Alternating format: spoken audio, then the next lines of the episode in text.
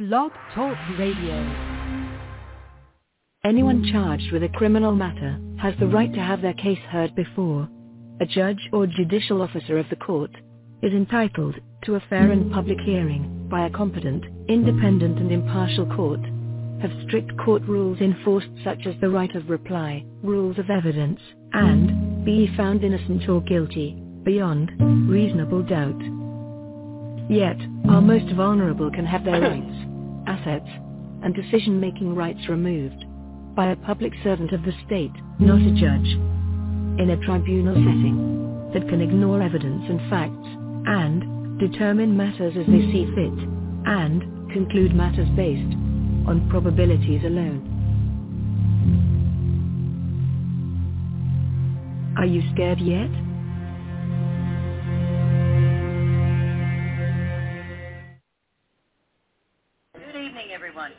Marti Oakley the PPJ Gazette Online, and this is the TS Radio Network. Good evening, everyone. And that was our beautiful Marti's voice. For those who don't know, Marti Oakley did pass away on April 1st of this year. But myself, Reverend Ralph, Mar- Marcel Reed, and Marsha Joyner are continuing Marti's legacy. Marti laid the foundation, and we are building on it.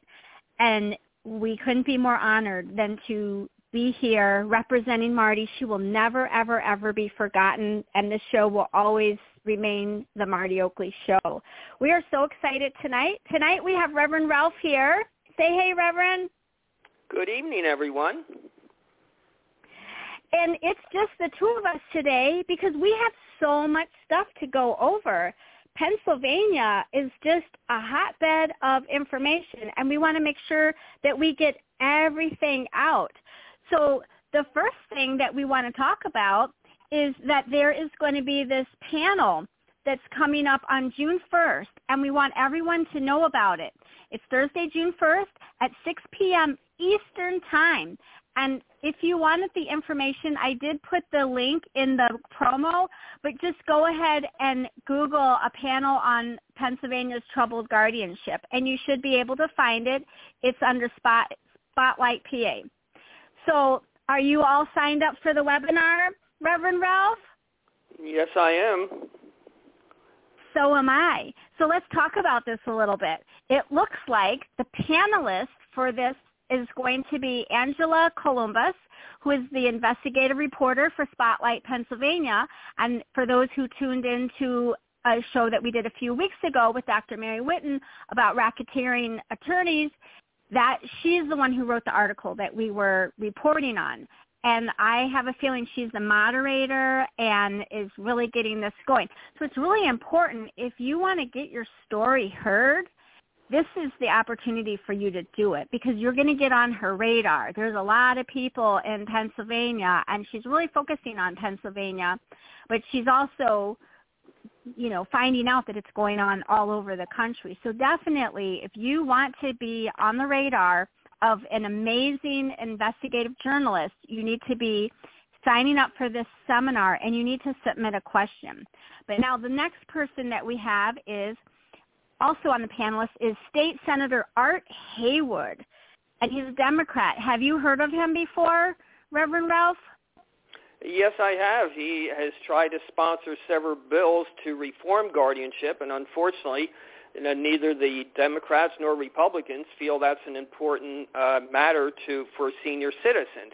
So uh, I have great respect for the senator, and it's a shame that he doesn't have the support that's needed to fix such a disgusting problem. Well, it's amazing to hear that there's such an amazing senator that's out there trying to represent we the people.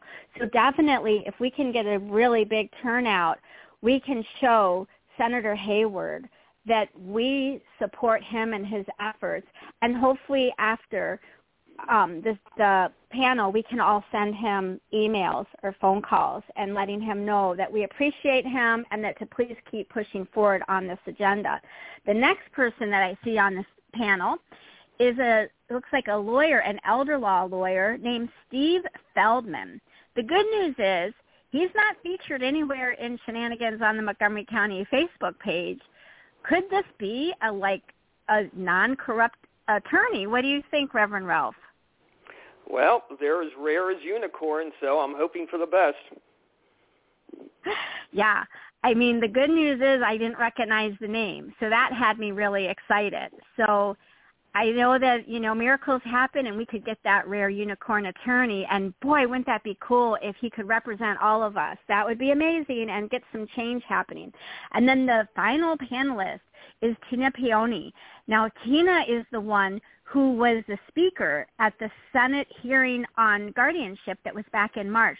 Tina is from Montgomery County, Pennsylvania, and she is currently experiencing litigation going on with a family member of hers and it's not going well and she is speaking out about it. So she's going to be another another panelist. She's also a professor of education and, and counseling and leadership, and she is a professor at Monmouth University.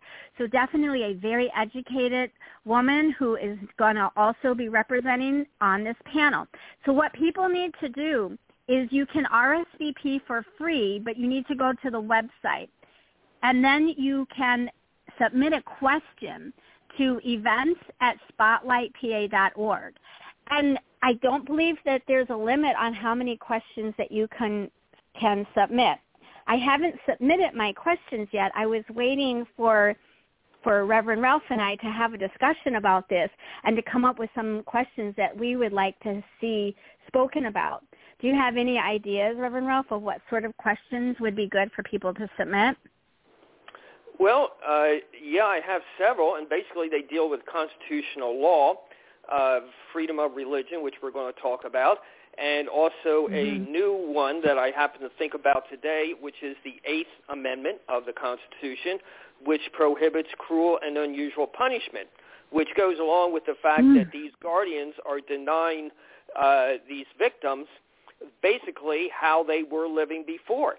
And I uncovered, which I was going to speak about in a few minutes, but while I'm on the subject of it, uh, I had said uh, weeks ago, months ago, that in the Montgomery County website, the official website of Montgomery County, under the section of guardianship, there was a couple of sentences which basically stated how a guardian should perform his duties and how a guardianship should be run.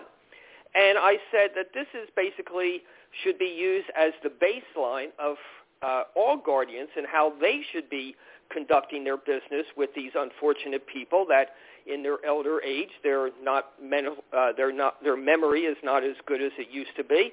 And again this is something where these people should be uh, respected and helped in every way possible not bled uh, of their bank accounts and their house like these guardians do uh, and the corrupt lawyers that represent them and what was interesting was this week I happened to come across a law in Pennsylvania and it's Pennsylvania uh, Title 20, uh, Section 5521.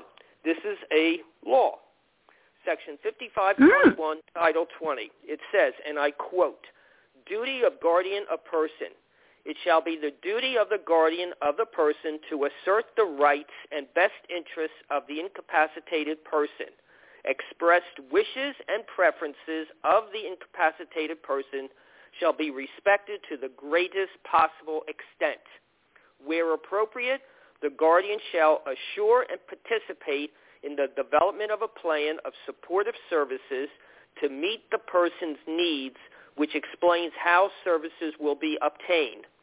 The guardian shall also encourage the incapacitated person to participate to the maximum extent of his abilities in all decisions which affect him to act on his own behalf whenever he is able to do so, and to develop or regain to the maximum extent possible his capacity to manage his personal affairs. Son of a gun, it's a law. It's not something that wouldn't it be nice if these guardians did something nice like they should? No, it's a law. And this is what I wow. believe should the people of Pennsylvania, and I might add, I wish people of other states would also look up those types of uh, uh, laws because they may find that they do have rights, they do have power, And this is, uh, from what I believe, is the basis of guardianship reform, which is simply to put things in writing as far as how guardians should behave, the rights of the person, and so forth. Because that's basically up in the air as far as what rights does the incapacitated person have. And it's never written down, and it basically is whatever the guardian feels like doing. Uh, for example, yeah. does the guardian have the right to beat the person up? Does the guardian have a right to use that person as slave labor? Does that guardian have the right to rape that person? And it's basically, if they do have rights and they can't do those things, well, then they do have rights then. Otherwise, then the person is literally a piece of property to the guardian to use in whatever ways he wants, which the only seem the only uh, purpose uh, the guardian seems to think he has is to steal the person's money and his house. So uh, what I I've always encouraged this, and I've always mentioned this to the viewers, listeners, that every state should have their own uh, guardianship uh, organization and association, a website. They should have their own website pertaining to their state. And people that may have ideas or laws that they come across, they can post them on that state's association. And this is why if people go to my website, protectmyparents.us, and you go to the section of links, you will see uh, you will see articles and links that start with PA, meaning Pennsylvania.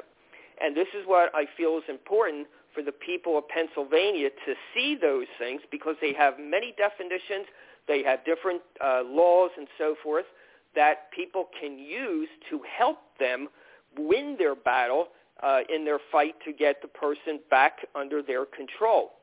And this is something where uh, there are laws, there's constitutional laws, as I said, uh, the Eighth Amendment, which prohibits cruel and unusual punishment, basically when these guardians take such absolute uh, control of somebody as they own these person, they seem to think, and they deny the families, the people, uh, the families, the uh, children, and so forth, the right to see these people. And I'm hearing this a lot with people that contact me that they are being yeah. denied visits with their loved person. And I've been, uh, I've encountered this for a real long time uh, in the situation it's of my been loved going person. on for decades. Yes, yeah. that's true, Coz. And the fact that, uh, and we will be touching upon this later, the fact that they, these guardians don't even care about people's constitutional rights, and most important, their belief of their religion. Their religion is being yes. denied to them because when ministers, and I'll just talk about my situation, uh, I had maybe five or six ministers I asked to go visit my loved person to just to say hello and uh, talk to the person and so forth because I have been banned from seeing my loved person by the guardian. So, uh, so these ministers, and they all got back to me. They contacted me last week and the week before and said, we were told by the staff we're not allowed to see your loved person. We've been prohibited from seeing that person. And in addition to no phone calls are allowed by this loved person to the person's friends of decades or the friends calling the person my loved person. So if this is not cruel and unusual punishment, isolating somebody away from their friends, their family, uh, keeping, uh, prohibiting a phone in their room, uh, prohibiting any type of reading materials such as newspapers, magazines, all of which deal with uh, the uh, mental abilities, maintaining the mental abilities of that person who has a little bit of forgetfulness. And this is very important when you talk about uh, uh, people with dementia or Alzheimer's of different degrees. They need that mental stimulus. If not, the brain just simply dies, goes, you know, yeah. grows gradually dead. So there isn't a, a psychologist or a psychiatrist in the world that would say, no, keep the person in their room, don't give them anything to do, and oh, they'll what get better? No, they won't get better. They'll get worse. And keeping these people, one of the yeah. things that we're trying to do in guardianship reform is trying to keep the person at home in the least restrictive uh, place that they can be so they can still do all the functions they used to do, no matter how minor. But it's keeping the person active mentally and also physically. So this is something where people do have uh, a chance to beat that guardian and to get control of that guardian again. If nothing else, get control of them as the person, guardian of the person. And this is very important. And as I just read, that's a law in Pennsylvania. But don't think any of those shysters, as I like to call these lawyers, don't yeah. think any of the shysters who are the lawyers for the guardians to bring that up. And like I said, I just saw that a couple of days ago. So I plan to use it to the fullest extent. I'm going to be filing uh, motions and reconsiderations, motion to reconsider, to get rid of these guardians, as I did with the previous one, Duane Logie, uh, to get them away because this loved person is basically just sitting in a room, a tiny little room, with nothing to do day or night. And again, it's, it's it just really hurts me bad to think this person yeah. who at 98 still has many good years left if people do what they're supposed to do. Absolutely. So we have a caller online already, and I know we have so much to cover because we were still going to talk about going pro se, but let's take this caller. We have area code 608. 608, you're live and on the air.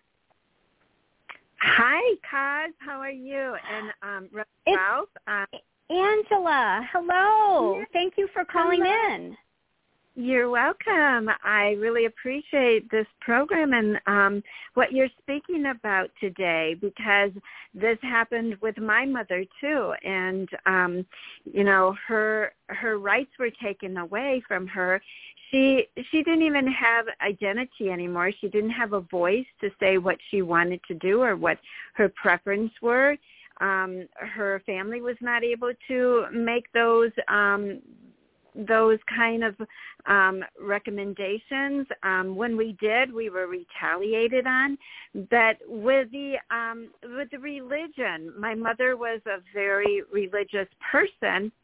Um, ever since she was little, um, my grandfather and grandmother were very spiritual and religious, and she was brought up in a family that was very strong faith, and that. Um, that was taken away from her. She was denied. She was denied watching her religious programs. She was made to watch these silly cartoon um, kind of programs that she had no interest in at all.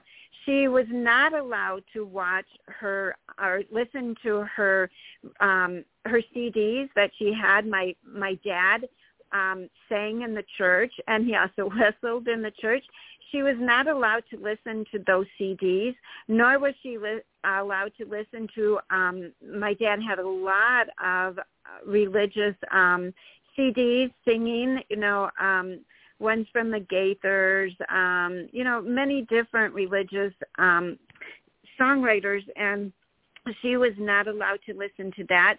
Instead, they would force her to listen to music, loud music. It was very loud and it made her very nervous and it was music that she did not care for but it was what the caregivers wanted not what she wanted in her own setting in her own home um she wanted to listen to different um kind of other religious programs and she they they were she was not allowed to to do any of that.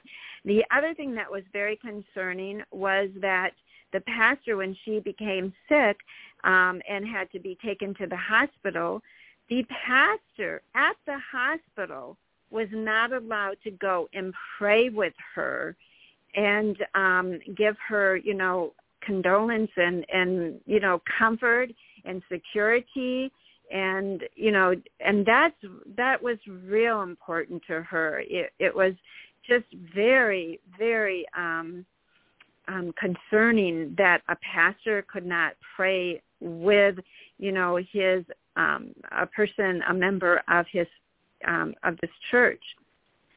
You know, and I was that is I awful. Was, it is. It was yeah, absolutely. It just, made me think there is a religion, and of course, the First Amendment protects all religions. So there's so many different faiths that are practiced in the United States. There's one faith that if they need their last rites, and if they are not given their last rites, they're fearful that they go to hell.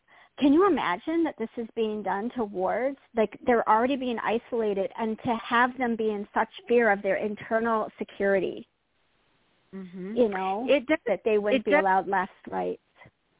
Yes, it does produce fear in them because there's nothing more comforting to people that are, you know, have that spiritual belief than to have that prayer and and to hear that prayer because this is what they're focused on. They're focused on the life that they're going to be, you know, going to. You know, they know that this life is coming to an end, so they're going to be stepping into another world. And to have, you know, not to have that comfort of that, you know, pastor and the people around her that love her or, you know, love that person, pray for them is I can't think of a crueler thing than to to you know to ha- have that you know and I was reading you know some of the you know some thing articles about you know spirituality and like they were they did a study at the University of Chicago and they talked about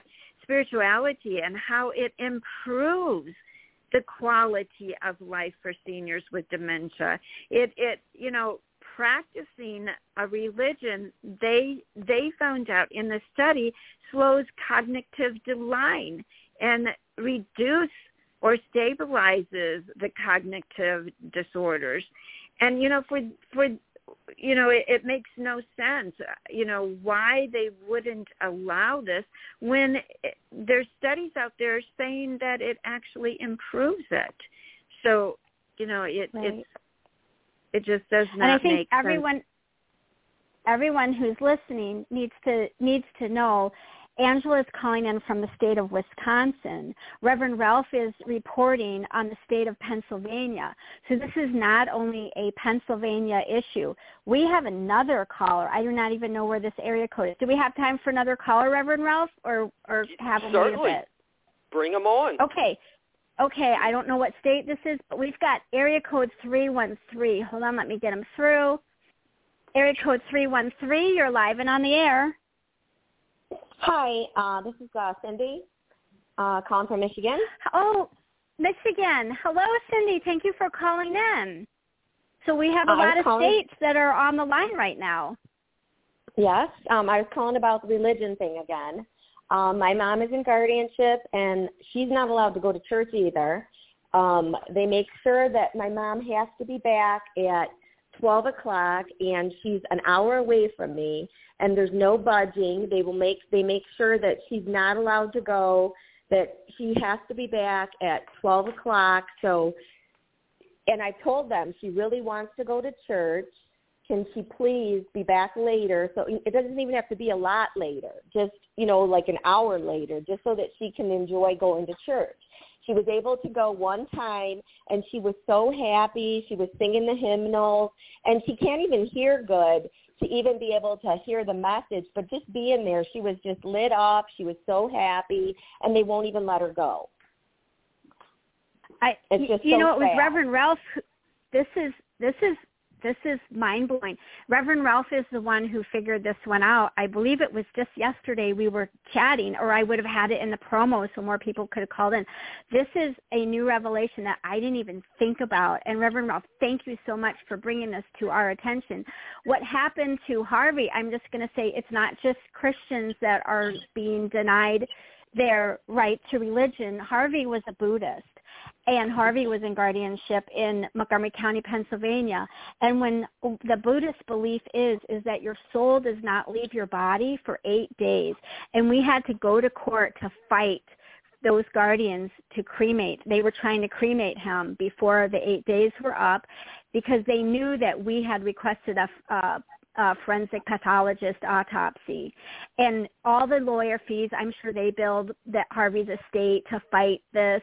We had to pay an attorney and they actually had to go in and in order to stop it, you know, did this like right to right to religious, you know, expression. And the fact that as a Buddhist, they were going to force the cremation before eight days, where in his faith and all his friends that were Buddhists, they would have thought his soul would have been burned up because they do not believe that the soul leaves the body until eight days.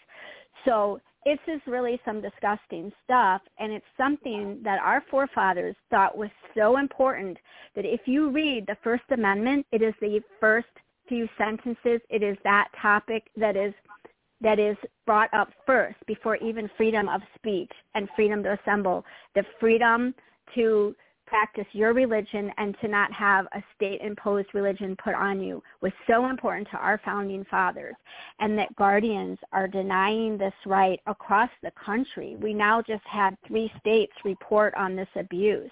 Reverend Ralph, what do you think? Like this was this was your uncovering. What do you think about what you've just uncovered?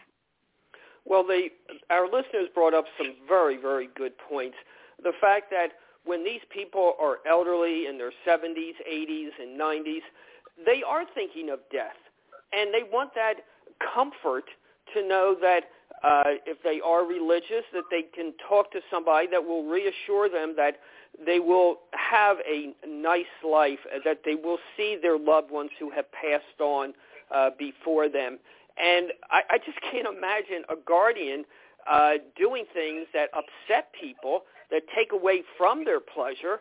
Uh, the only thing left would be to drug them, which I had a section about uh, for tonight, that this massive drugging that goes on at these nursing homes, which is basically totally unregulated, the fact that yeah. these people are being turned into zombies instead of giving them what they want, happiness, happiness of being with people, having a phone in their room, being able to watch movies that they enjoyed. Uh, a previous caller talked about that they had to um, look at children's movies and so forth. I have seen that at first hand at the uh, nursing home, or as I call it, the pig pen, where my loved one is.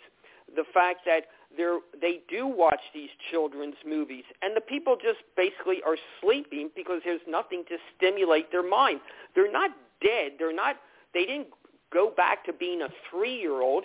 They're they have a lot of strong mental abilities, and the idea of at these nursing homes or at the one I'm talking about, their idea of therapy for these elderly people with a little memory problem is simply giving them a coloring book and some crayons now, that is not something that's going to help their memory and keeping them mentally stimulated. They, and if it's not in the room where they eat the food and watch these children's movies, they're back in their room sleeping on the bed.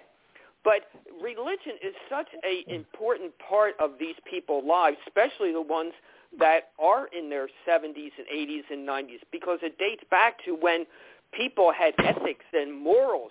They weren't they right. didn't do the things that the people today do as far as uh, breaking yeah. the law and trying to uh, take advantage of people and so forth. And it, it seems that these guardians are the ones that should be indoctrinated into religion because they're certainly not believing in what the basic principles of humanity are, and they certainly don't know about the law and the Constitution.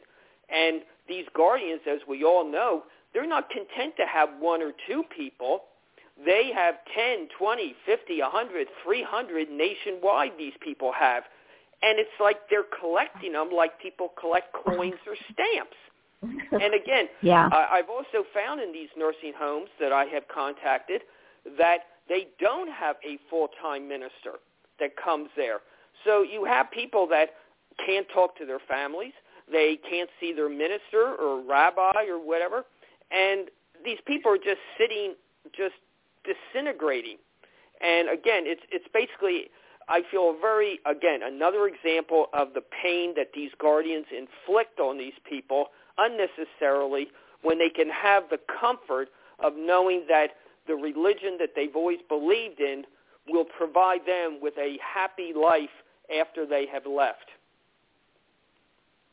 You know, if if I would um, think of a guardian in my personal religion, the guardian actually is representing in my religion a Satan. So I know there are many religions that believe in evil and Satan.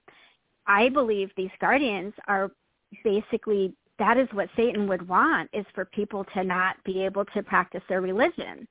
Just putting that out there, you know. It's very I it's with evil. You, Coz. I yeah. agree with you, Coz. I, I mean, think I, I think it's an example of where Satan is alive and well, and he's on Earth, and he's got people working for him. Yeah, Yep.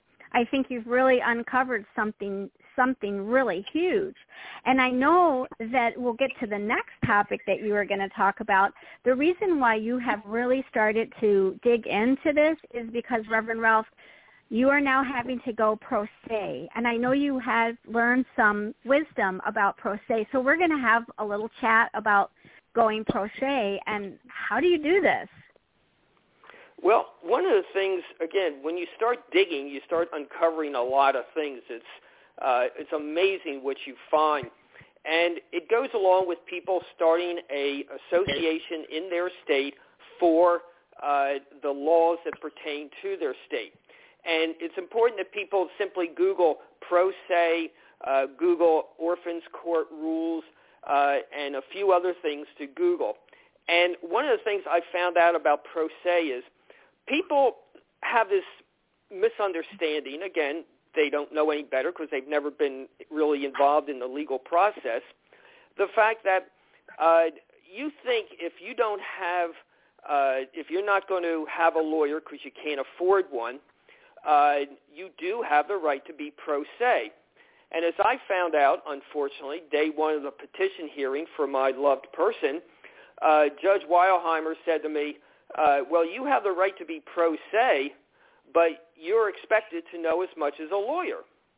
And I sat there dumbfounded in disbelief.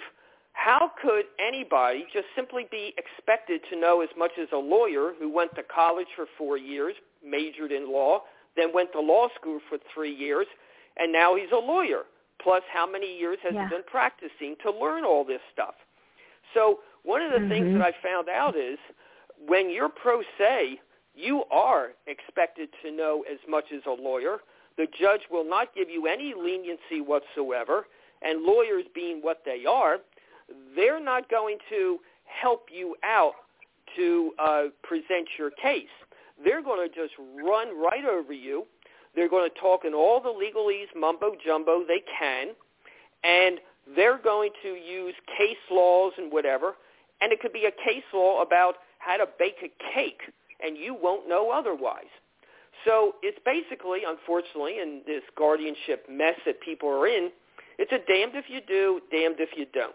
You spend your money to hire a lawyer at three fifty, four hundred bucks an hour, and he gives you these bills every month of how much money you owe him. And the problem is, you don't even know how much time he actually spent. Now, he he's saying, well, I spent three hours to do research on the case. It could have been ten minutes. It could have been a case that he already knew Yeah. about. So he just bills you for Uh-huh. three hours. And one of the things I learned, Coz, was these lawyers do not uh, bill by the hour.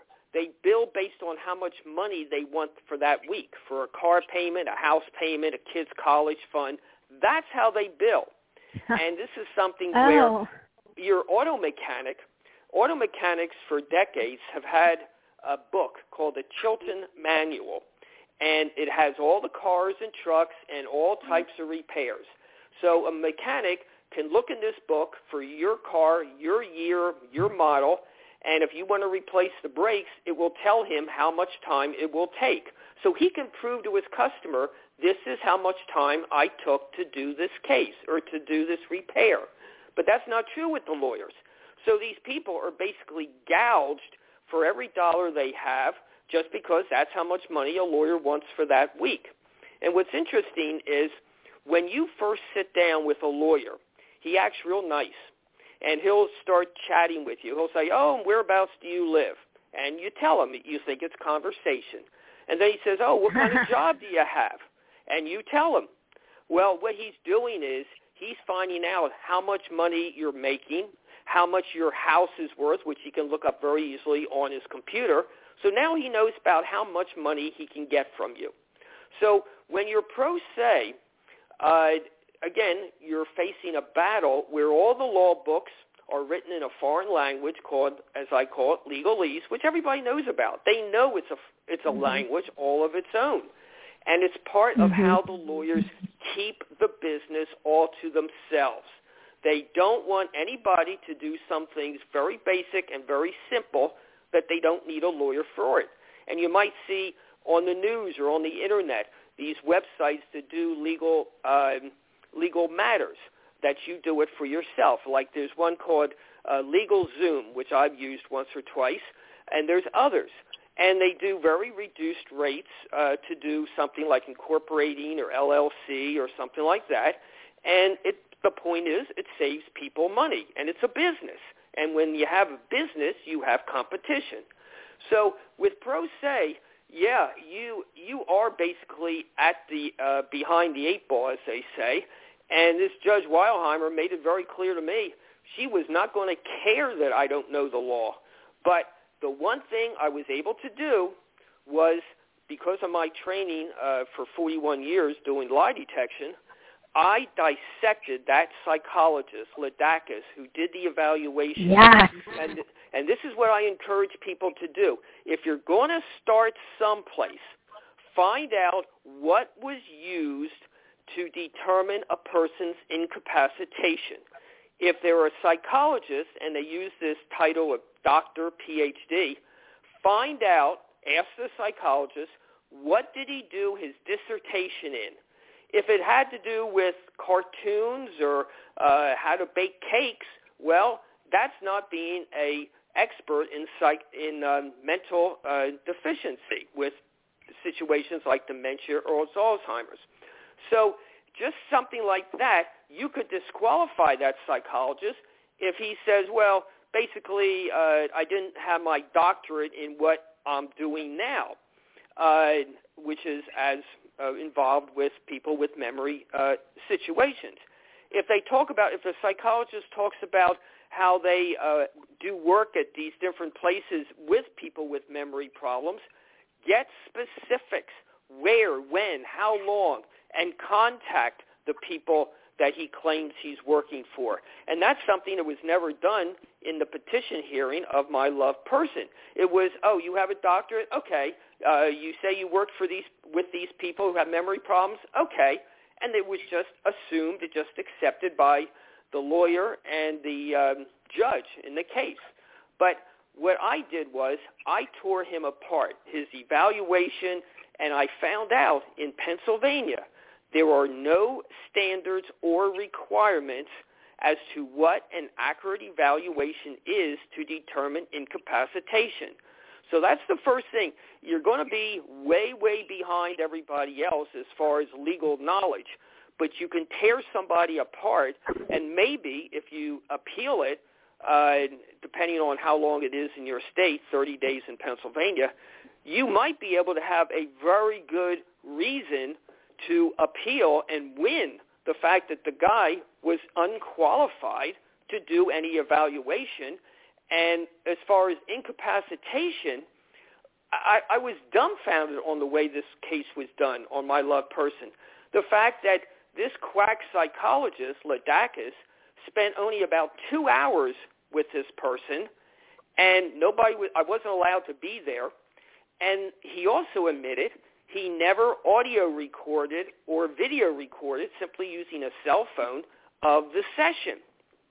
But in his report, he made all these claims about what person could do, could not do, could not say correctly, and so forth.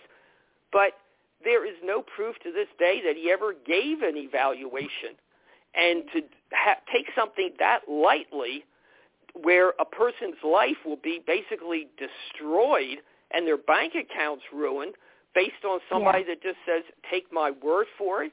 And the guy had been used before, and they knew he'd play ball with them. He would say they're 100% incapacitated just so the person would get their bank accounts taken over and their house taken over. Mm-hmm. So by, and this is important in all the other states, what d- does the psychologist audio record the session to prove what was said and how it was said or done by that person. And this is something where they're doing it for legal reasons, so they better be able to have proof. And this is why if you're pro se, you just cannot do everything you want to do. And even if you try to ask questions, and they're good, relevant questions, don't be surprised if either the, the judge says, asked and answered, or uh, we've already uh, uh, asked that, or we already covered it, and you're sitting there thinking, no, we didn't. And even the lawyer for your uh, unfortunate person, he will or she will object and say, oh, that's argumentative, or we don't need to hear that, and the judge will agree. They will try to shut you down in every way possible. And the lawyers will not give you any any sympathy whatsoever. They are sharks. That's why they call them sharks. They don't care about feelings. They don't care about what you're trying to do. They do not want to be fair. They will attack you in every way possible. So again, I don't like to give people bad news, but it's what are you going to do? Spend all your money on a lawyer that you don't even know is going to do anything right, and then you're left broke maybe in near bankruptcy, or are you going to try to do it yourself where you get your rear end kicked? And this is where I've heard so many stories of people that they've had to give up because now they're going to maybe have uh, losing their house, they have families, they have bills they have to pay. So what are they going to do? Spend all their money and be on welfare? And this is a very, very difficult you know, situation for people to be in where they cannot yeah. do what they want for their person that they love so much.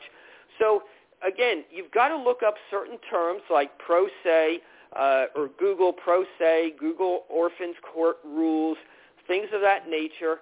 Uh, by all means, one of the tricks they like to do, the lawyers, is not to let that person come to court to testify. And that's something very mm-hmm. important. Uh, again, you've got to know these things, but these are questions that are important. Can that lawyer uh, prohibit or can the judge prohibit the person from coming to court to testify on their own behalf? And something people don't get is the judge or the the judge may say, okay, that person is declared incapacitated, but you have degrees of incapacitation. Now, my loved person, a month before they were declared incapacitated was still driving their car. 75 years without a ticket or a uh, traffic accident. Now, there's no way a person can drive, make thousands of decisions every mile, and yet they're 100% incapacitated. The numbers just don't add up. This is why you have to realize that who knows that person better? Some quack that spends two hours with them and they can't even prove what he did to make this evaluation, or the family, the family that spends how many hours a week, and especially if the person's living at their house or living on their own, that's what's important is what determines if a person should be declared incapacitated. So uh, it's important that the people do not simply let the lawyer go his merry way the you know the lawyer that they have hired, don't just assume that that lawyer is simply going to work miracles because if he decides to quit, and I can assure you I've had many times where I hired a lawyer for a case and halfway through it he quits. He says, "Oh, I'm bored or I have another case that's more important." Now, you don't know any about these papers that have been filed, especially in guardianship, and everybody knows how complicated those matters are you're suddenly dumped with all these papers, uh, legal papers that are going back and forth, motions and all this other stuff. You've got to stay on top of it. Every time a document is filed, you've got to ask your lawyer, you want a copy of it. Because if he does quit, then you at least have some idea of what's been going on. And this is so important because otherwise that whole case can be lost just because you assumed that the lawyer is doing everything right and will never quit and never give up. So being pro se has a few benefits, but not many. And this is where, oh, and before I forget, some law schools, some law schools, they have a professor or two professors that they have students. And these students, to get extra credit, they take on various legal matters with the professor overseeing what they're doing. So you might want to contact a local law school and ask them, do you have a professor? And, you know, their professors uh, cover all different types of law, civil, criminal, and everything. You might want to contact that law school and say, do you have a program where a professor has students that want to take on certain legal uh, cases with the professor overseeing it for extra credit? And you might be surprised that, yeah, maybe they do. Uh, the ones that I have found, they just basically want to do simple things like uh, somebody didn't get their Social Security uh, for a couple of months or, you know, some simple thing like that. Um, some of these TV networks, they have so-called investigative reporters.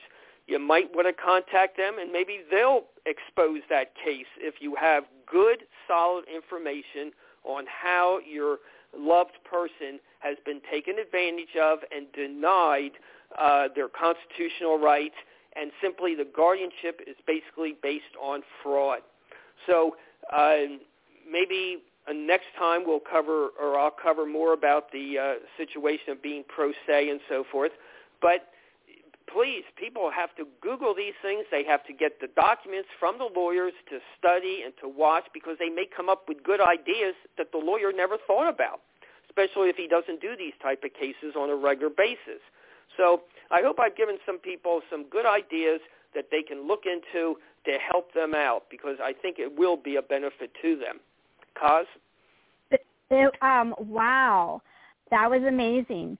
I also would like to add, if you are getting into guardianship, and unfortunately I didn't do this, Google the name of every single guardian and attorney that you are now dealing with because those reviews are out there and especially if you are a victim in uh, Montgomery County, Pennsylvania, you will come up onto the Facebook page Shenanigans in Montgomery County and you will read all sorts of reviews and I know many, many people have come together because of Mr. Shenanigans. So those reviews make a difference. If you are in currently an abusive review, get out there and review the people that you are dealing with at on every sort of site that you can so that you can warn others before they get to into the place you know, get Coz, these same people to, done for them. Yes. Coz, I just want to add a couple more points uh, that I have found. Absolutely. The uh, in America, if if the psychologist is handling or doing the evaluation, there is a national organization called the American Psychological Association, and every state has their own psychological association. Check with them to see if that psychologist is a member because what I have found is the two quacks that did the evaluations on my love person, they were not a member of the American Psychological Association for the past 10 years, and they were not members of the Pennsylvania uh, Psychological Association. And that's very important because anything you can use to show that these people are not qualified, it's very, very important that you can get these people thrown out and even if the person, if your loved one was judged to be incapacitated, the fact that maybe if you have 30 days or whatever to appeal it, that might give you a good basis of appeal that these people might have not been allowed to be members because of their past or what they had done. Maybe uh, in Pennsylvania, both of them only go back 10 years the American Psychological Association and the Pennsylvania Psychological Association. So if they only go back 10 years, uh, and usually they're very secretive, they won't tell you if they've been a member and they were thrown out or something like that. Again, with subpoenas, you could find that out. You know, if your lawyer subpoenas their records, you may find that these people screwed up so many times that they were thrown out uh, of the association. Now, something else is important is the fact that there's two organizations that are relevant.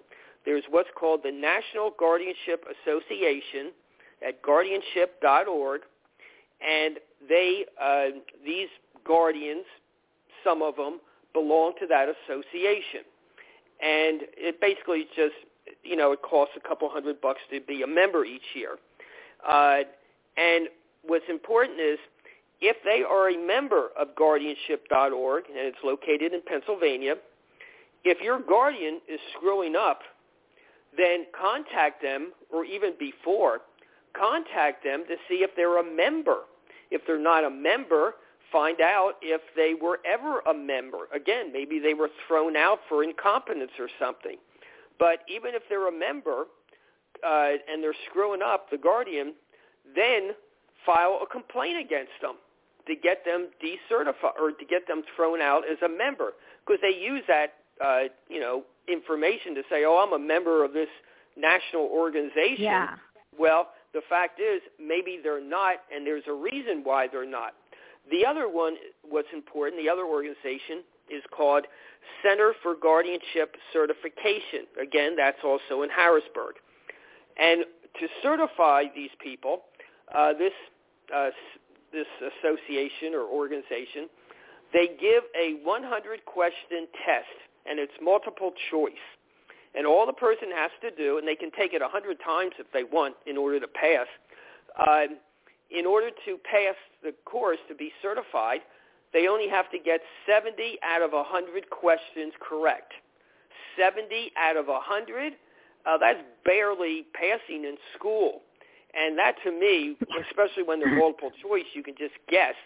The fact that it's so easy to be certified as a what? As a guardian to do what? I mean, it's it's just ridiculous just how easy it is for people to take over people's lives and steal from them.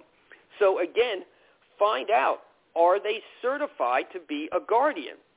And this is important because if they're not certified, and there's no reason why they wouldn't want to be, I mean, that's prestige, if nothing else. Uh, not that much prestige, but still to say, oh, I'm certified to be a guardian. Well, yeah. if they're not certified, then you don't want these people to be in control of other people's lives, or especially your loved one.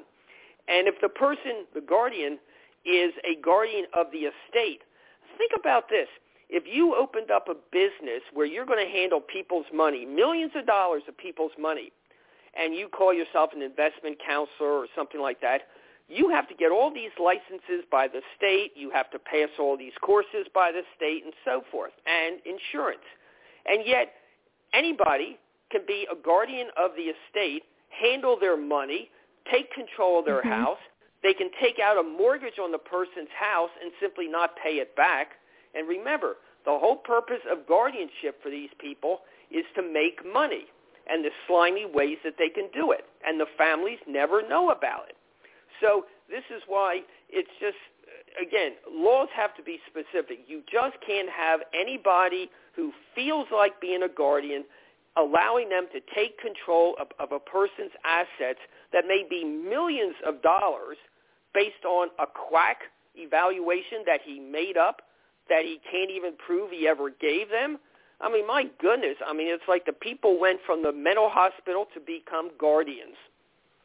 Coz I'll give well, it back and to you. as we well, and as we know, and this is documented in Montgomery County, they actually appoint felons to be guardians. And the one name that I know for sure is a felon because it was written up in the newspaper. Her name is Gloria Byers. Well, what other felons have they appointed? I mean, if you appoint one felon, how do we know the other ones aren't felons? Were you aware of that, Reverend Ralph, that Montgomery County appointed felon a felon to be a guardian? No, I did not. But here's something you might oh, find yeah. interesting, Coz uh, I checked with the Center for Guardianship, uh, uh, for the certification, and I found out Deb Clock is not certified to be a guardian. And also, oh, the guardian in charge hear. of my loved person, Pam Blummer, is not certified. So that kind of tells you something too. Wow. Oh, I thought you liked I have to, some I thought you to- like to hear about clock. Wow.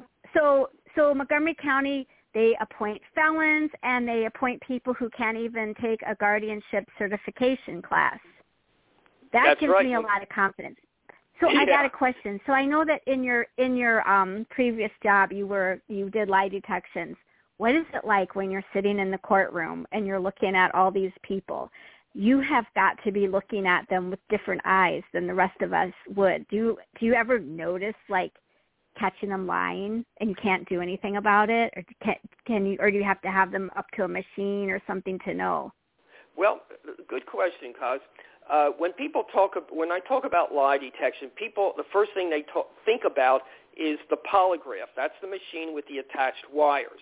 It's been around since 1920. Uh, the system that I use was invented back in 1969 called voice stress analysis, and that was invented by two retired Army colonels of counterintelligence.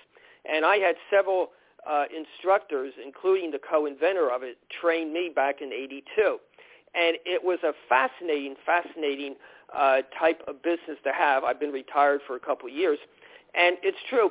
When you test somebody, and I really, the one goal I had was I hoped I could prove somebody was telling the truth, no matter how much it looked, what happened looked like they were guilty. I really enjoyed proving somebody was telling the truth, and this is why, as part of our uh, system, we recorded people on a tape recorder from beginning to the end of the session to protect everybody's rights, to protect us from being falsely accused of saying something by them, and protecting them that we're falsely accusing them of something. So that's how important recording, audio recording is. Now, as far as being in court, it really hurt me when I was able to prove somebody was telling the truth by using our system and the way these shysters work, uh, they just they can just twist anything into what they want. And unfortunately, again, I wish I had the power to keep people out of prison if they were innocent. And this is something where it's just a shame of how these lawyers can just screw people over. And it's like it's just part of the day's work. And it's sort of interesting. The mafia has an expression. It's nothing personal. It's just business. And that's the way the motto for these shysters are. But there were so many types of cases where it was borderline, where it looked like the person might have done it, but on the other hand, there was things that showed maybe they did not do it.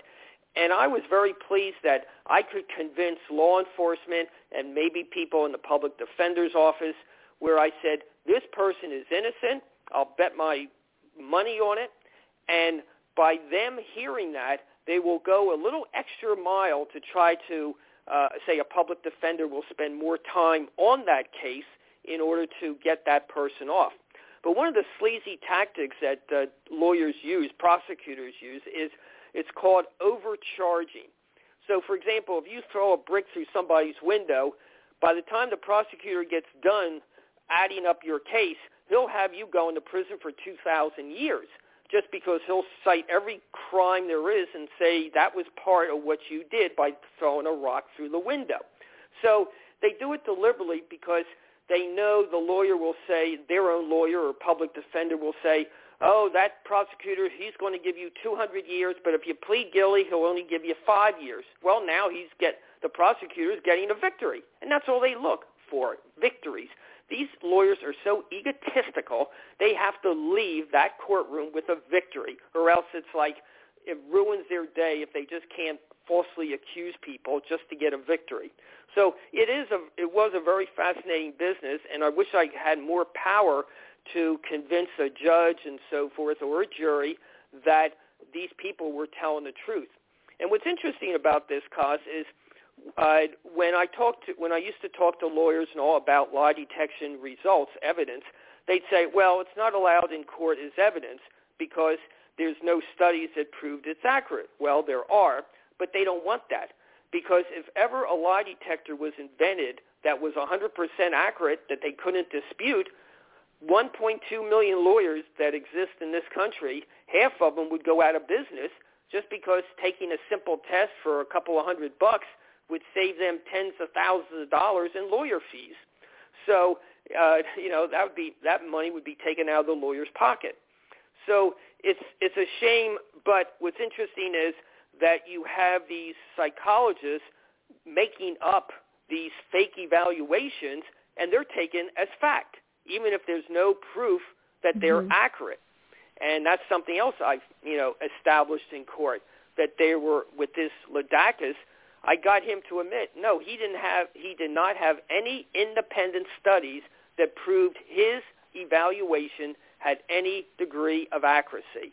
So this is why, again, people get screwed over every time with these psychologists because they can make up their own evaluations and they're considered 100% accurate in court.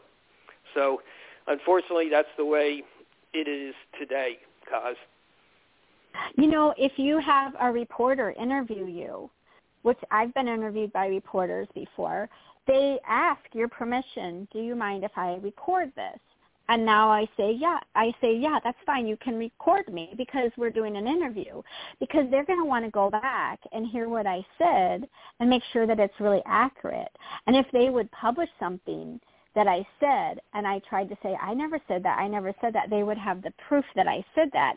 And so if just like, I mean, I bet you they interview football coaches and turn on the you know the recorder for a football coach or for this you know so the fact that they're do that they can't turn on a recorder for something as serious as taking away some every right that a person has including their right to practice their own religion I, I mean that it's just insanity. And i wanted to go back. There was something that we were talking about about drugging drugging the elderly in the nursing home and i'm going to tell you why that is so imagine that you're running a business and the most expensive thing in a business is your payroll. So the lower you can get the payroll, the more money you're going to make.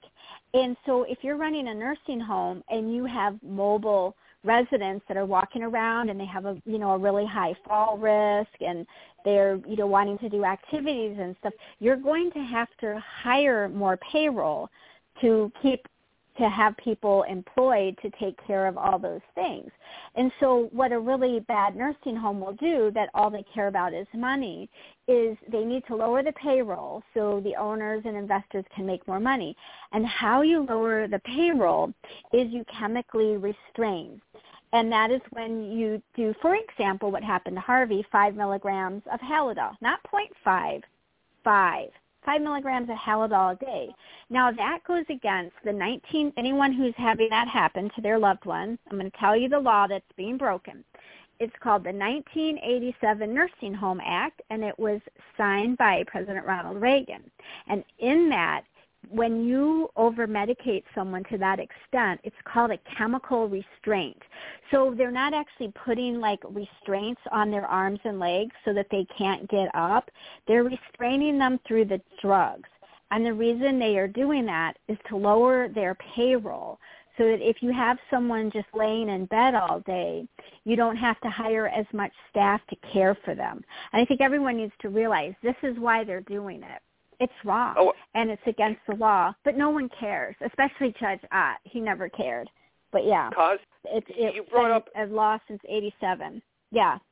I'm sorry, Coz. Uh, you brought up an excellent point, and I, I want you to make a note to have this segment about nursing homes on next week because I have a lot of notes about that, notes that would scare you as far as the uh, chemical, uh, that the lack of uh, laws that these nursing homes have to follow pertaining to giving medications, and also the fact that it's well known and well accepted that the employees steal the really high quality uh, drugs like oxycodone and other types of uh, obituates uh, to relieve pain in patients, but they're taking the pills for themselves to steal it. Uh, so I, I'd like to next week. I, I think that would be an excellent topic to put on the list that we can talk about because you're exactly right, Coz, that you have people that are being drugged just to let them sleep day and night, so they don't. The staff doesn't have to be hired, which costs the nursing home money, and that's very, Right. very a good point. And again, if they're just sl- slightly woozy, they could get up and fall and hurt their head and so forth just because of the drugging. And again, it's it's got these nursing homes. Honestly, they're they're just pathetic. Again, you're right, Coz in every way. They drug these people because it's cheaper than having the staff to try to give them what they need because of their condition. And that's what's important. Just like in a hospital. You go to a hospital with a broken leg, they have to give everything they have to treat your broken leg. At a nursing home, they don't care if you don't have a memory uh, as good as you used to. It's their responsibility to work with you to help you maintain that memory function as best it can. And they're not doing it. So basically, that's fraud in my book. Cause oh yeah, and you know, there. and there are nursing homes that can do it right. For example, we were going to move Harvey into a nursing home here in Wisconsin. And I live really close to a Big Ten university. It's called the University of Wisconsin in Madison, Wisconsin. And they have a program where the students go into the nursing homes and part of their class and their grade is that they go in there and they interact with when I had done the tour, we were I went into like a lockdown dementia unit and it was filled with students interacting with people. Everyone was up. I saw a few people laying in their bed. So it's possible to run a nursing home right you bring in the interns, you work on the education. There's all kinds of government grants out there for you to bring to have the stimulation happen. And you can even enlist volunteers. We actually have, you know, we have the Betrayed by Hospice stories that go on and all of that hospices that are, you know, all around the country. But there's one good one here in Madison uh, called Agrace. And basically the people in our community volunteer to work into the hospice. So I don't hear I I tell people so much. You have no idea how blessed we are with some of the things that we have here. And that is, it was um, some very, very wealthy people donated like, I don't even know how many hundreds of millions of dollars to build this hospice. And they have, I mean, there's so much volunteers. They have a thrift shop that helps fund it. And you never hear the stories of horror like you hear when you tune into Marsha's show. And both my parents had you know passed and they we used Agrace hospice. I'm sure there's a few bad apples that are in there but for the most part you have volunteers you have students and they want to come in and they want to help and they want to do the right thing but you need to have a nursing home director that isn't lazy and just wants to take their paycheck, but that is actually caring and engaged and is going to allow the interns into the facility to work with everybody. And that's how you can get around some of that payroll issue if you feel like you just can't afford it. Get it involved in these programs because the students want to learn. This is they don't want to learn how to chemically restrain people. That's not why they went to school. They want to learn how to do the right thing people don't go to school to figure out how to harm people and that are going to school in these in you know for these degrees. So there really was such thing as a good nursing home and they're out there. But you know a lot of if you kind of look near the linear universities and look at the degrees that are around the universities and as you're if you are allowed to choose the nursing home for your loved one which a guardian won't allow you to do that but if you would be in this situation these are some of the questions that you want to look at and just walk around and when you're touring the nursing homes you the things that you want to think about first smell do you smell like that urine smell if you're smelling that uh-uh don't don't go there these are some things that you want to look at. Just look at the cleanliness and really look and see, are the residents out of their room? Are they doing activities? Those are the number one things that you need to be looking for if you are looking at placing one of your loved ones in a facility. You have to be so careful that you pick the right facility. Don't just read the brochure and believe it. Like someone said, a fancy chandelier can be very deceiving. So yeah, Coz, yeah, yeah, hey, Coz you, you you got a good point there. Again, as far as touring the nursing home, uh, and it, what's interesting is they always want advance notice when you're going to be there, just to clean up everything and make it look all nice and pretty for mm. you know possible situations. And what's interesting is when these guardians put somebody, a guardian of the person, when they put somebody into a nursing home, I've learned why did they choose that nursing home and the answer is they're getting a kickback. That's all there is to yep. it. And I've had yep. a situation, again, with my loved person where this person is in a lockdown section uh, with basically with people with mental and behavior problems, which the person should not be there. And what's interesting is I went to the director about six months ago and I said, look, on the other side you have rooms that are twice as big, beautiful dining rooms, activities rooms, library, the whole bit, people that are basically very 95% normal, but it's just they want a place that they can live. So I said, why not put this person on the other side? And he said, well, he'll look into it. A week later, I said, well, what did you think? Uh, you know, are you going to put the person on the other side? I thought the guy was going to have a heart attack. He goes, oh, no, no, no, I, I can't do that. Oh, I, I can't do that. But he wouldn't tell me why. And the answer is when a section is requiring more care for a person, they charge more. They charge and it's more. the bottom line that they're most concerned with. How much money are they losing or making every year? And that's why when they have empty beds, they're losing money. So these guardians have made deals with these directors that oh, if they put bring somebody there, they'll get so much money a year or something like that. So you, you kind of have to look behind the curtain to find out why did they do something that way. It's because they were making money at it. I've heard there was a, um, and this was in Chester County, which is right next to Montgomery County. I heard there's a nursing home that gave the guardian finder fee, the up, the one upfront finder fee was forty five hundred dollars for one person. They gave the guardian four thousand five hundred dollars to move their loved one into that into that nursing facility, but that was in Chester County. But still, it's right there. That's the kind of money that they're making to refer oh, yeah. someone. I they mean, that's making, that's a lot of money just to refer someone. Forty five hundred dollars. and you you, know, can imagine if these people have ten, twenty, fifty clients, uh, you know, they're making a pile of money. I mean, there are so many ways these people can be make these guardians are making money. It's not funny. Uh, and I won't Hand name a couple fist. because I don't want to. I don't want to give anybody ideas on what they can do. You know, these corrupt guardians. Yeah. But again, there's so many Yeah. ways they can make money that the families will never know about. For example, when they have a house and assets and money, they'll sell the house really cheap to a friend Yep. and then they'll resell the house at full value and the family will never know that the house had been resold. They would never think of it. But in the meantime, they've made hundreds of thousands of dollars and they divide it up among the Mhm. racket, the gang, uh, among themselves. And this is part of the profit of being a guardian, of how they can steal from people. Yep, and now people can look that information up at Zillow.com. And we exposed that just a few weeks ago with Dr. Mary Witten.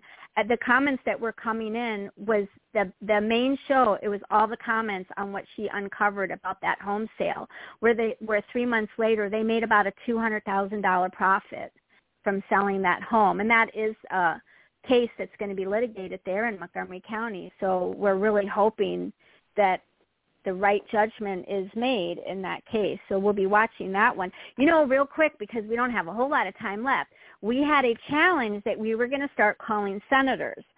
And I'm just wondering if everyone did their challenge. I did the challenge. Now here's what happened. So I call the number and it's the congressional hotline number. You know, I even have it in my caller ID now and I put my little thing up on the Facebook. Everyone call the number. Okay, so I get a very nice person. I call the number and then our call challenge was to Bob Casey and I get his voicemail because you know you're never going to talk to a real person anyway and it was like press 1 for this, press 2 for this, press 3. And then the call drops. So I can't even leave I can't even leave my message. So what I had to do instead is I just Googled the senator's name and I found you can send an email. So I'm still going to do it. I found that really bad that the call dropped when I called the congressional hotline. But we're going to keep doing this. So everyone, I hope we had people calling Bob Casey's office. And we have another one for this week. So if you haven't called Bob Casey's office, do that right now or well not right this second, but do it. You can do it any time of the day. It's 24/7 or you can do an email if you don't want to if you don't want to do the email. Okay, the next person that I have chosen for the call of the week and we are going through we're going to go like Democrat, Republican, Democrat, Republican. So we're going to be equal opportunity. So this is the second ranking member in the Senate Committee on Aging and he is from the Hoosier state, and his name is Senator Mike Braun, and it's spelled B-R-A-U-N. Um, now let's do a quiz. Who knows what the Hoosier, what state is the Hoosier state? Missouri? No. Whoops. I think to go back and look. Oh my gosh, I have it up on my phone. Okay. Anyone on the line know the Hoosier state? I think it's Indiana. Hold on. Now I feel it's stupid. Indiana. We, we should know this stuff. Indiana It's is the Hoosier state. Okay. So Indiana, Mike Braun, and he is on the panel or he's on the Senate Committee for Aging, and we're going to call and we're going to thank him for holding the hearing that was back in March, and then you're going to do a real quick summary of what you are experiencing in guardianship, and then you are going to ask that they do another hearing in a in a speedy manner because they let five years go between this hearing that they just did in March. The hearing that they had done before on guardianship was five years previous, and Bob Casey said that like right when he was starting off the hearing. So we would like to see another hearing in a timely manner. That's what we were asking for, a timely manner, not five, another five years from now. And we'll all be really nice because if we yell and scream, they're not going to listen. So we have to play nice. Um, so everyone, now we know what a Hoosier is. It's in Indiana. There must be a University of Indiana that's like a Big Ten because that sounds like a big sports name, Hoosier. Anyway, that Okay. when you go to his his website, it says Hoosier State. I'm like, wait, which what state is that? So Indiana, Mike Braun. That's our next assignment for calling, and then next week we do have we we do have the Australians coming on, Reverend Ralph. So we might have to do nursing home the following week, and we can Okay, maybe find okay. maybe we could find a nursing home director that's a good one to come on. But anyway, what's going on in Australia? The United Nations has actually sanctioned put sanctions on the country of Australia for crimes against humanity, and it's and some of it is for how the elderly and the disabled are being treated as long as the as well as the prisoners.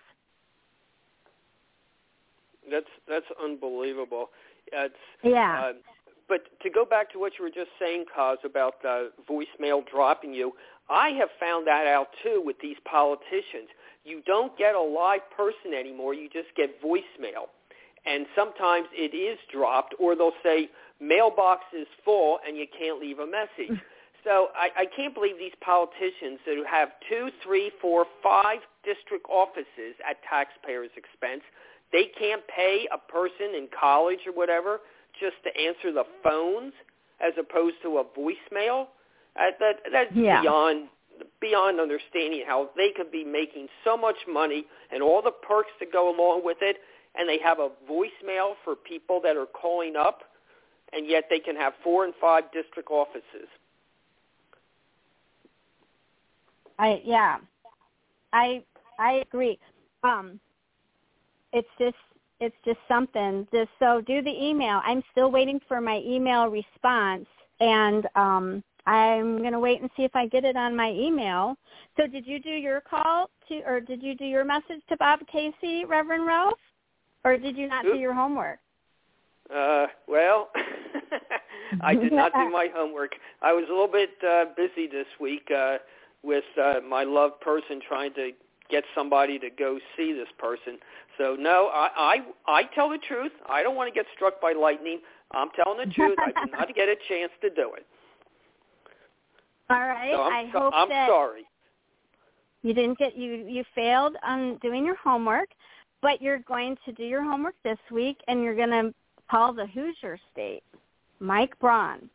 And we're just going to kind of work down that Senate committee and make our phone calls and we'll just alternate between the different parties because we're going to be equal opportunity to let both sides know. And really this is a a uh, nonpartisan issue. You really don't find that um that it's like a Republican or Democrat. It, it seems like that if you um it, it's like people aren't people are offended no matter where they are on the political spectrum. Wouldn't you agree? Oh, I agree.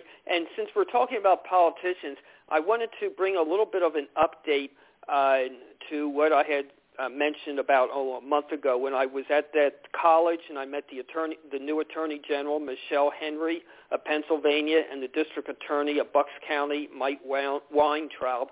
Um, as far as Matt Weintraub, I was sent a one-sentence uh, statement by uh, the uh, district, uh, Assistant District Attorney, uh, Sarah Silva, about a week ago, and it basically said uh, they are not going to have any meeting with me to discuss guardianship corruption in Bucks County, Pennsylvania. No explanation at all.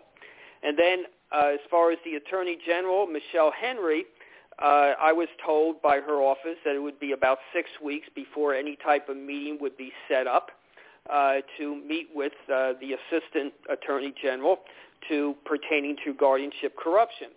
Well, I called again this morning to get a update on that, and I got a return call from a person by name of Mike, and his title is Constituent Service Manager, fancy title.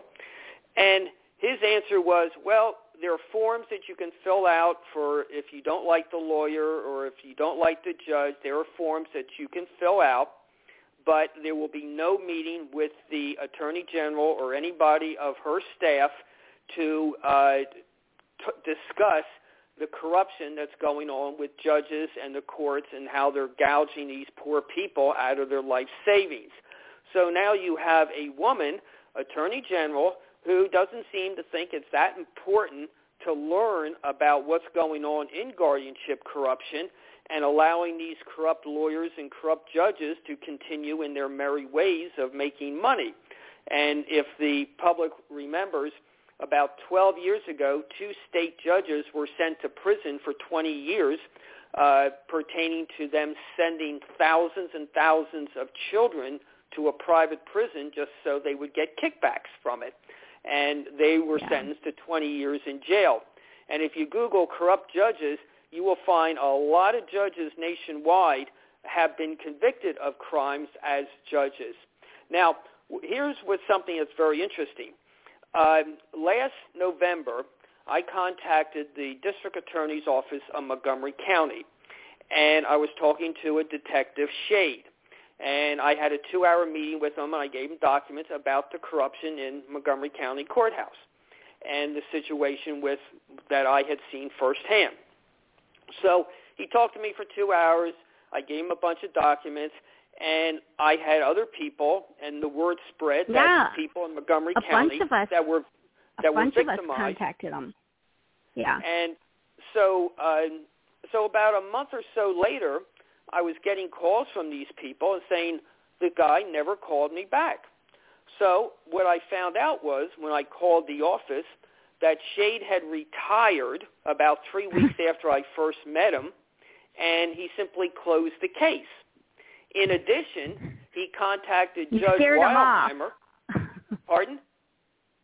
I said you scared him off. Yeah.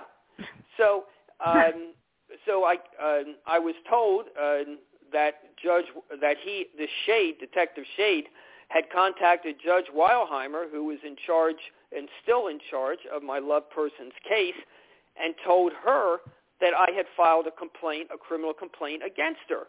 Well, first of all, he violated the confidentiality of an informant and named me.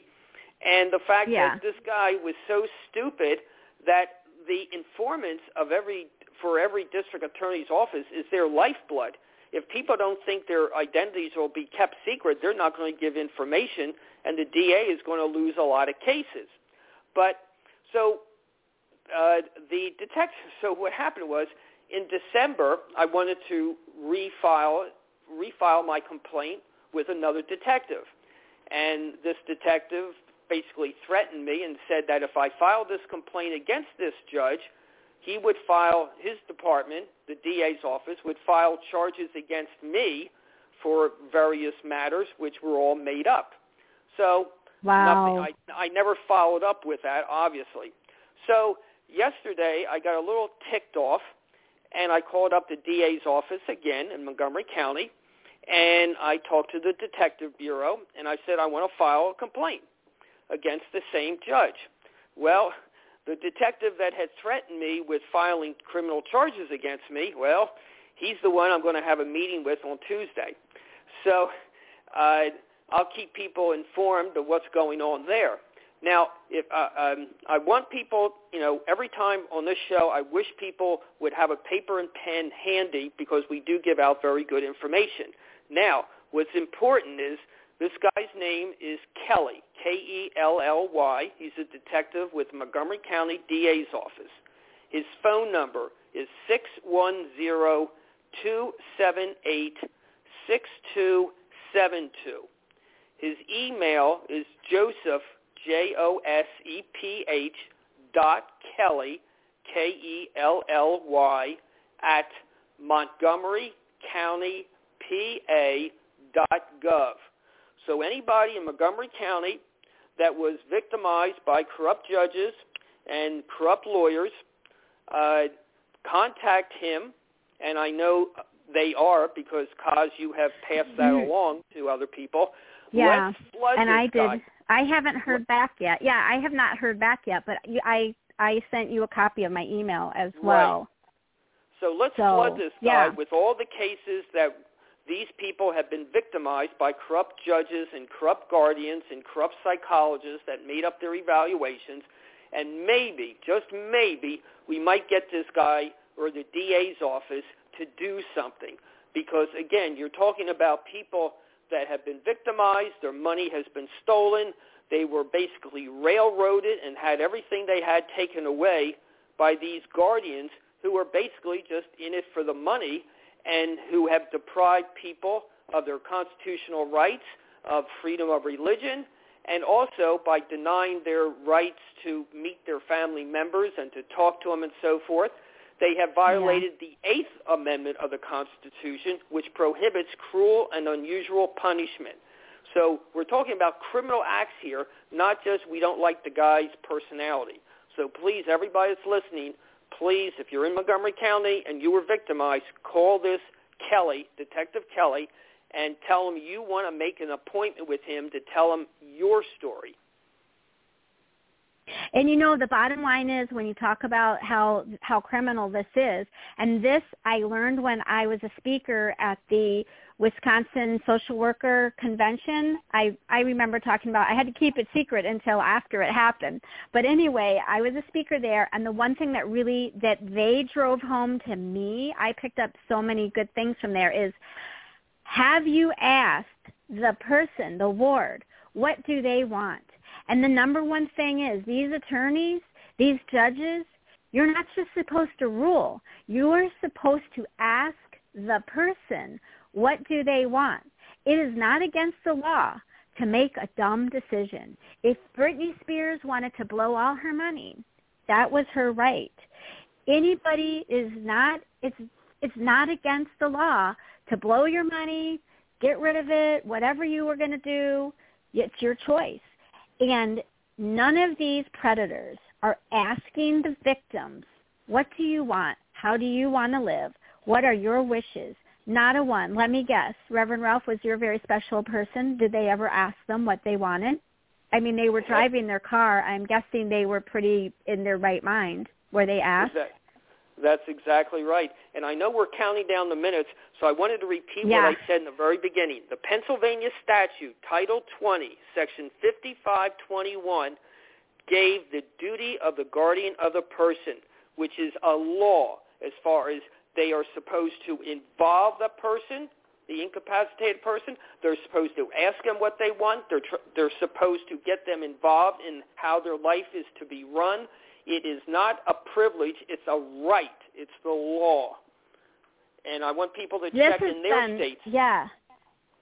This has been a great show. We're down to a minute left. I just want to mention uh, if you are in the Chicago area, there's a group of people in Chicago trying to unite. Cook County, Chicago, you can get a hold of myself or Reverend Ralph at his website. We are also looking for people in Nebraska.